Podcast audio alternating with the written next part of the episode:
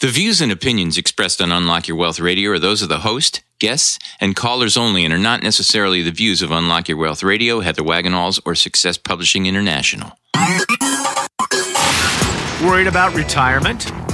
Want to travel the world or just be around to watch your kids grow up, but you can't because you're drowning in debt? Now you can! With Heather Wagenhals and the Keys to Riches powered by Unlock Your Wealth Radio. Heather will show you how to stop chasing your wallet, eliminate debt, lose financial stress, and live the life of your dreams. If you truly ever wanted to have more, do more, be and give back more, now's your chance. Listen weekly to hear what others are doing to manage their money better with these proven strategies for building wealth with the Keys to Riches financial philosophy. Now, here's your host, Heather Wagenhals.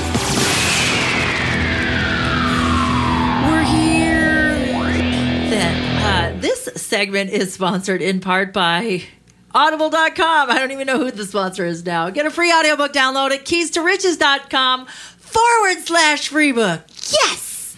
I nailed it. And click on the link to over 150,000 titles to choose from for your Android, um, iP- iPhone, iPad, Kindle, or MP3 player. Woo! I am the uh, like the infamous El Guapo. I am the infamous. Remember that from Three Amigos? Look, he's. You don't know who El Guapo is. He is so famous. He's infamous. I am the infamous Heather Wagenhals. Which one was that? Was that Steve Martin or? Uh, I think it was. I think it was Martin Short that was saying that. Yeah. he's so famous. He's infamous because he was trying to like be so smart, and impre- and Chevy Chase was kind of like the dumbest one. It seemed like. Have you seen Martin Short's new TV show? No, what is it? It's like a variety show with that other Saturday Night Live um, personality. Who? The, what's her name? Maya somebody. Does it have to do with money? Uh, absolutely nothing. Then, then I probably haven't your, watched I'm, it. I'm your enter- entertainment director. Oh, okay. You know, the- All right, well, I need to put that on the list of things that I need to watch. I'm supposed to be watching Better Call Saul because I've mentioned that I want to get a law degree, and they're Better Call Saul, yeah. I've been told that that's that that, that I I probably shouldn't watch Better Call Saul because supposedly he's a lawyer on the fringe. But It's an, it's an offshoot from Breaking Bad, I think. oh, and and I watched exactly zero episodes of that. Oh, you so- did? Oh, God. yeah, I'm not a fan. Uh, but anyway, uh, this is the maestro of Moolah as well as the entertainment director Michael Terry. Hey, folks. And we are going to help you get your money mind right, not with Breaking Bad or Better Call Saul, but with the Keys to Riches financial philosophy. Break something. Yeah, Break- w- it is a breaking show, though. How, how is- awesome was break- that? What a good segue, my friend. What is our key this week? break the budget. Woo! yes, I think we saved this. We pulled it out of the gutter at the last minute. People are like, turn off. Where's the hook? Don't got a hook. Gotta go. Thanks. Yes. So we are now at our break the budget key. So if you've been with us since the beginning of the season, this is where the rubber meets the road because we're going to actually start discerning some financial information about ourselves that you wouldn't normally think of. So that's going to be great. We also have Moolah word of the day, uh, which has to do with uh, uh, elimination of debt. So that's always a good thing. Oh, that's a great thing. Yes, it is. Uh, so we're going to learn about that on uh, today's episode as well. And uh, for those of you who are joining us for the first time, uh, welcome to the show. We're so glad to have you. Uh, if you want to catch up, it's not too late. Just visit the website at keys2riches.com and you can listen to specifically episodes one and two and three because you'll need to have completed those in order to facilitate what is going to happen on today's show. Uh, but if you are a person that saves receipts and collects receipts or only purchases electronically, you can kind of backdate it in a way. Um, but it's not always advisable. It's better to start with the envelope system that you'll learn in Key 2, which is take action, make assessment. But all the rubber meets the road in this week's Key. So it'll be really exciting because I believe budgets are bad. Um, if you look at the derivative, it's an originally a French word. It was bouger, and it was a woman's small cocktail handbag. Yeah. And so only a certain amount of things can fit in it. And that's the point of a budget. Only certain things fit in. But it actually goes against the way we're bio- biologically created to respond to our environment. And so having a budget is actually bad. Like you might think it's a good thing, but it's like a diet. It's something that you go on to and off of. And usually, whenever we come off of something that's restrictive, like a budget or a diet, we have negative consequences. We usually gain back all that weight or get into bigger debt. So, we're going to talk about Exactly. that on today's show. But first, we can't get into that yet. You know why? What's that? Because we got to do the moolah word. Yeah, do the moolah word. Uh oh, he's back. He's back. The barfy baby's back. but that's okay. Is you okay? He's okay. Suck it up, buddy. Yeah, suck We it got up, some amortization to talk about on our moolah word of the day. Oh yeah, it's a complicated word. So, moolah word, amortization. And this is a, depending on which side of the fence you're on, it could be a cool thing. Uh, so, amortization is the gradual elimination of a liability, such as a mortgage, in regular payments over a specified period of time. Such payments must be sufficient to cover both principal and interest. Um, amortization could also be writing off an intangible asset investment over the projected life of the assets. So, like on a property, um, you have what they call replacement value, or you know, or um, in, in the appraisal terms, they use useful life. And so they tell you how long an asset will last. And the IRS has a code thing for this. It'll tell you how long the property has last. So it's kind of like the depreciation you were talking about. yeah. So I knew it every year, similar to that. yeah. Every year you get a, a chunk of money that you can reduce your liabilities by your taxable obligations. And I'm not a tax attorney nor a CPA, so don't take my advice. No. Or take my advice and go find a tax Yeah, attorney exactly. or a CPA, I should say. But don't listen to me because I don't do my own taxes because they got too complicated. I used to do them when I had like one business, and now I have like a Yeah. bazillion No, businesses, and it's to too much to keep track of. Good to have somebody do it. Yes, uh, because then I can go focus on the more important things instead of counting the pennies. I could pay somebody else to count the pennies, Right. and I can focus on creating value for Making people. making pennies. Yeah, making pennies, but building value because the money comes when you're doing the right thing and you're on the right track. So Yeah. if you build enough value for people, they remunerate you. Just kind of an interesting thing. When you Yeah. solve people's problems, they pay you for it. Yeah. It, it works out really good. Sure. so the more problems I solve, the more money I make, and I can't be focusing on solving other people's problems if I'm mired in my taxes. Correct. So, uh, so amortization is a good thing. So that's when you have a fully amortized loan pays off both principal and interest at the same time. An interest only loan means that you have a steady payment of interest. Um, and the only way for the principal balance to reduce is if you make an additional principal payment. So, uh, so if you are a lender, you kind of like interest only. Yeah, I was going to say not a not a very good loan if you're Yeah, a you're- right. Uh, but but if you're a borrower, you like amortized loans because you know that with a consistent payment, um, and they call those the seven eighths. So usually your interest is front loaded. So seven eighths of your payment goes to interest, and one eighth goes to principal. But by the end of the loan, seven eighths of, of your payment is going to principal, and one eighth is going to interest. Those that's wow. That's I so it kind of it does this little Yeah. rrr, little X turn thing, Mm-hmm. you know, like two parallel lines, but they kind of crisscross at So some you, point. so you get a real nice deduction when you're young and you first bought your home, and then the deduction gets smaller as you get older and more stable. Well, yeah, and theoretically your income goes up, so Yeah. so you're not counting as heavily on that. Right. And so for those that that don't understand this, here's total bonus not included in the price of today's show, and that is that if you are going to make principal payments. The best time to do that is at the beginning part of your loan because it'll severely cut the amount of interest you pay over the life of the loan. Hmm.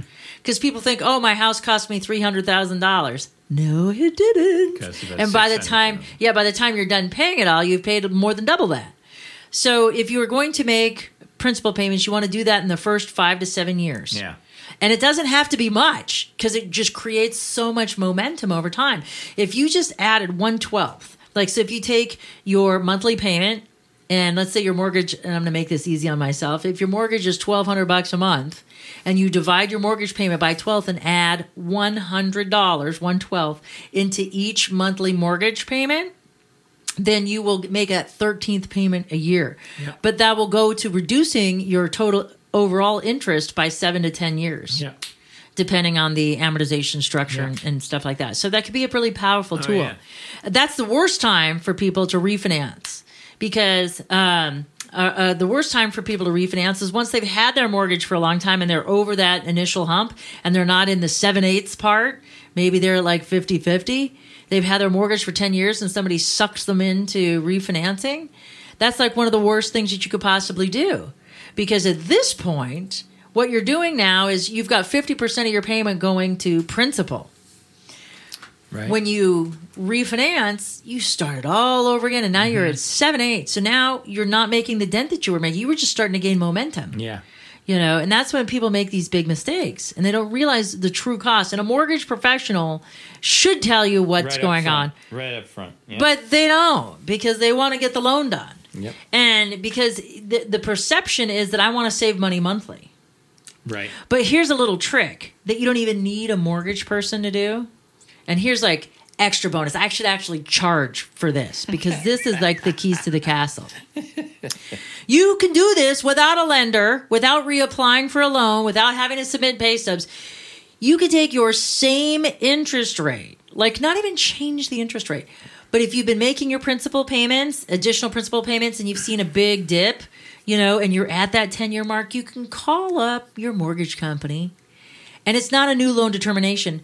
All you're asking them to do is recast your loan, which means they recalculate your interest rate based on the principal left. Okay. And that'll reduce your monthly payment, even though it doesn't change your interest. If you can reduce your monthly payment, if you've been used to paying twelve hundred Right. and it goes down to eleven hundred or a thousand, now you got room to make two hundred dollars a month extra in principal payments. I mean, that's the real smart thing to do. Mm-hmm. Isn't mm-hmm. refinance? it's to recast, and it's a no big deal because because you tell a lender that you're going to pay off, and they don't want to. They don't want to lose your don't- loan, especially if you made your payments on time. They will recast that loan like shoo Yeah.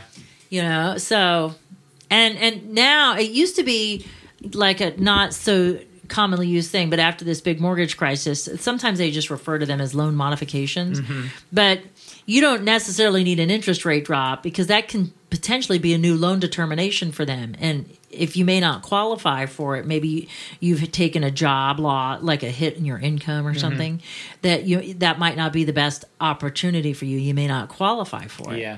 and you don't want your lender to know that. Um, so recasting doesn't cost them any money. It's like it's a recalculation. Sometimes they whack you like 150 bucks, some malarkey bullcrap fee, but at, at least you get that significant reduction. Yeah. You know, and so that can be That's really great. really helpful. That's great to know because we were actually thinking of refinancing, and I'm just, uh, you know, we, I, the banker called today, and it's like, what's the sense? You know, it's like it doesn't uh, with all the work that's involved to for another for three quarters of a point. You know, we're at the end of the loan. Oh, if you're at three quarters of a, that's not even worth it. Yeah. The fees alone will cancel out. You'll never make that money back in in the refi. Well, the uh, you know, Jennifer's a, uh, got some high end status, but even still, it's it's just not worth it. Three quarters of a point isn't going to make it. It's No. not going to make you bump at all. And like you said, you're going to start all over. Yeah. So Yeah. I can help her out. I'll straighten her out. I'll get her on the. Psh- no, she she she, she said no. Oh, good. she Outstanding. Well, that's awesome. So, this segment is sponsored in part by KeepMyID.org, the only service that actually prevents identity theft. All others are just monitoring services. Put your credit on lockdown with their special offer for Keys to Riches radio listeners at keys2riches.com forward slash keep my ID and click on the link to start protecting your financial future right now. Remember to use promo code WAGS. So it's that time. Let's talk about. Uh, so that's it for Moolah Word. And uh, let's talk about this week's key, shall we? Because this is an important key. break the budget. Yes. So for those of you who are joining us for the first time, welcome to the Keys to Riches financial philosophy. The Keys to Riches is a baker's dozen of financial concepts that teach you how to think like the rich and be in control of your own money. It also gives you specific techniques to create or fix your credit, eliminate debt, save and invest, building wealth while transforming your current financial habits into healthy money management skills. And we do this one key at a time, one week at a time here at the Keys to Riches, powered by Unlock Your Wealth Radio. And break the budget is where we are now. So, what you need to do is you need to get out your assessment envelope. If you have been with us this whole season, or at least from Key 2, then you started an assessment envelope. So we're going to get that out and we're going to start sorting out our receipts. We're going to categorize them. And if you want the worksheet, you just got to visit the website at keys2riches.com and put in the search bar the uh, break the budget worksheet. And what you're going to do is you're going to catalog all of these things. And what's going to happen once you catalog this month's worth of receipts, you're going to start seeing a pattern. Because the purpose of this key is twofold. One is to get you thinking differently, because thinking consciously differently than you actually think biologically and operate. Because your your uh, cognitive mind has a completely different plan for you than your conscious mind, and your logic brain um, can make a whole lot of sense out of stuff. But if you're not congruent with what's going on in your subconscious and your your uh, instinctive brain, then it, it- all hope is lost because you've got it's it's a tug of war between 12% conscious activity and 88% subconscious behavior, and conscious thought and subconscious behavior is is a no win situation. Yeah. So what we have to do is we have to work with the way our brain and body works. And so budgeting is bad. Okay. It's like a diet. Like I said before, it's something you go onto and off of. And usually it has dire ramifications when you exit. Um, and that's usually why we have all of this perceived guilt and all of this stress uh, because we think, well, I, I blew it and we don't get back up in the saddle. Self esteem. Issue. Right, but there's a there's something that's inherently bad about um, abstaining. So I have a little process after we go through um, and and analyze what we're looking for here. Then I'm going to give you a couple of strategies here, um, and hopefully we'll be able to get through it in the time we have left. So as we as we catalog our receipts, and once we get it all put on our, our break the budget worksheet, it's a savings and spending tracker, is what it is, is what you'll be finding. And you'll categorize it, the expenditures by day. And then you want to take just a step back and look at it from a big picture standpoint. And we're going to be looking for trends, okay? And some days there'll be no expenditures. Some days we'll have tons of expenditures. Some eh, some days there'll be sporadic expenditures. There'll be stuff that we should be paying for, like survival things like food, shelter, water, and then there'll be the um, uh, what is it? Elective activities. You know, so what we have to do is when we find we've got some clumps of spending we're looking for something that is not about how much because most people look at how much is going in and out and ideally it needs to be less than what's coming in cash flow is another conversation but if we're spending more than we make we have to look at when the question isn't why because i'll tell you what the why is because biologically you went against something and you had cognitive dissonance, which means there was a disagreement between your subconscious values and beliefs and your conscious drives. And so you did something to try to fix that emotional uncomfortableness. That's what's happened. That's the why and what happened. But what we're looking for is when. Because if we can figure out the when things happen, we'll know the why that catapulted the behavior. And then and only then can we figure out the how to fix it. Because you already know to spend less and save more. I don't need to tell you to do that. You already know that. You hear it from everywhere. And other gurus will yell at you about overspending. This is not about overspending. It's just about managing your physiology. And this is why it's so important that our key five, our take emotion out of the picture, should be take biology out of the picture. How do we set that aside? Because we're responding to things in our, our environment and we're responding to thoughts in our head that make us do things that have big financial ramifications. We don't realize it at the time. And that's why we got to take a look at it. So uh, when we look at an expenditure for a day, for example, and let's say you blew, you know, five hundred dollars at the mall. Okay, so did the five hundred dollars at the mall put you out of your budget? Probably. Let's just say that for for all intents and purposes, it put you over this month. Yes, obviously we didn't need to do that, right? So you say, okay, I won't do that again. But if we don't figure out what happened and we don't look at when it happened, we're never going to be able to correct that behavior. So we got to look behind the purchase. When did it happen? It happened right after X. And I'll give you this is kind of like the money drama that I always like to do with this key.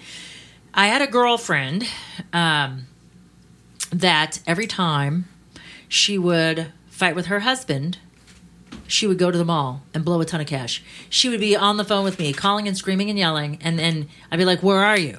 Because she'd be really riled up. She'd be like, "I'm going to the mall," and then she'd go do this. So ideally, on the surface, you would think, okay, so she's just trying to make herself feel better from the fight. But the fights were always about her going to the mall and blowing a ton of money.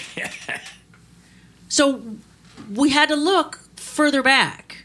So when did this occur? So this shopping spree occurred right after a fight. What precipitated the fight? Okay. And why, after every fight, do we go to the mall? We have to look back. We have to peel the layers back and see what's driving the behavior. Well, when she was a kid and her parents would fight, the first thing that the mom would do would grab the two daughters and run to the mall and go shopping. Hmm. She'd pull out a piece of plastic Wow. and everything was better. Okay? Yeah. The difference between her and her parents is her parents were wealthy, but her and her husband were not. Okay, he just worked an average job. I don't even remember what he did. It was insignificant. Yeah. He just had a job. He was going to school and just Yeah. getting by. And she was busy blowing cash all over the place. and so the training was in place for a very long time. The script that says, fight with husband, go spend money. So it wasn't about her not knowing better. I mean, that's what the fights were always about her blowing money. She knew not to blow money. Mm-hmm. But it was an ingrained behavior from childhood that she had to overcome. And so every time she had a fight, she had to figure out alternative ways to release that because you can't just delete a behavior. No. Life doesn't occur in a vacuum, so you have to replace it with a healthier alternative. So she had to go ride a bike for an hour, go get some exercise. And that does a lot of things. It brings in oxygen into the system, it reframes your brain, it moves all of mm-hmm. that that biological hormone dump that you have that can cause you to just default to your pre-programmed behavior. She had to actively create a new behavior. And what was amazing is once she was able to work on that and she was able to retrain that behavior, she wasn't out spending money, so there were less fights about Sure, money. And so it almost resolved itself by peeling back the layers Yeah. and figuring out what it was. But if it was just about not spending $500 a month, that was not going to fix it. And that's what a regular budget person would tell you to do. Well, you either need to make $500 more or stop spending. Mm-hmm. And was she going to give up her cigarettes? Was she going to give up, like, you know, her fancy car? She had to have a sports car. Like, she wasn't going to give up those things. Yeah. So it was about the behavior retrainment that had to be figured out. And so that's what this key is about. Is so what we're going to do is we're going to look at when things happen and we're going to look at what set that behavior in motion to make that expenditure because when we can figure out what the catapult is, what the landmine is that you stepped on that catapulted you into this crazy behavior, that's where the power of this key lays. Is in the ability to identify what is the real problem. It's not overspending. That's not the real problem. It's the precipitating behavior that puts us in a fight, freeze, or flee mode, and we respond instinctively at this point. Because when we, if we think about Logic Larry and the Three Amigos, he is cut off in our three-story house. If the if you get triggered in either your first brain, which is the I do, or the second brain, your crazy curmudgeon who's remembering a past experience on how to handle something, they're never going to let your stimulus get to Logic Larry to make a reasonable decision. It's not going to happen. He can't. You can't have logic. It's it's I do, I feel, I think, and I think, and well, I shouldn't say I think. I know that society thinks it's opposite thinks Yeah. that it's i think i feel i do but that's not how we respond we react instinctively to things and when we do this um, it could have dire ramifications if we're reaching for pre-programmed behaviors that are non-productive because your brain doesn't know if something is good or bad. It just knows what is. Here's this behavior. When this happens, it's like a computer program. If X happens, then do Y. Right. And so if X is I fight with my husband, the answer is then do Y, go to the mall. And so what we had to do is reprogram her Y and say, okay, so instead of going to the mall, Y equals a bike ride. Y equals a walk outside. Mm-hmm. Y equals something. Exercise, who knows? Not going to the mall. Yeah. We erase that answer, we rewrite it in a new one. And we have to rehearse it. We have to program that behavior And So it's not just about thinking about what the alternative is, it's actually practicing it. Imagining the situation, reliving it, and then sub uh, cutting off that that activity, that next activity that the subconscious wants to to go to and actively choose a new response. And it's tough Really tough. Because you're taking and you're trying to carve a new superhighway from not even a dirt path. Yeah. So the first road is just kind of pushing down the weeds, and then it becomes a well-worn path, and then the uh, commercial trucks come in and grade it, and then you can pave the road, and then after time, after it gets sealed and and concreted over, then you have a nice little superhighway. But that doesn't happen overnight. And it's a myth. I hate to burst everybody's bubble, but it's a myth that it takes 21 days to change a habit. That's somebody that wants to sell you a program and knows that you're not going to be engaged for more than that. Right. It was it was just a subjective number. It's just something that the psycho cybernetics guy came up with. Probably had to do with economics too. No, it had nothing to do with it. No? Ma- no. Maxwell Maltz is the guy that wrote Psycho Cybernetics, and he just came up with that number. He was a plastic surgeon, and he just kind of came up with that number about changing habits. There was no science behind it, and so with research, or at least what we know with. Um, uh, uh, occupational therapy, when you have to relearn a skill, like say you had a stroke or an accident or something like that, it takes three to five thousand times to learn how to walk, to learn how to eat, to learn how to brush your teeth. Three to 5,000 times to make that automatic behavior. so you think 21 days is going to cut it? No, it ain't. It's probably why rehabs aren't very successful. There you go. the average, they actually, um, Psychology Today did a really neat study. And they actually came up with what is the magic number. And they came up with 66 days. Wow. If you can make it 66 days, you're in there like swimwear. Yeah. Yeah. And that means not only just executing that activity 66 days consecutively, but also being able to repel any draw to going back to the old habits. Yeah. You know, so it's almost more than 66 times, but Yeah. 66 going through the neural pathways to build up that new connection. So the other one grows weak and then just falls off. Yeah. And then you kind of forget about it. So, but remember, it's like riding a bike, Yeah. as they say. Yeah.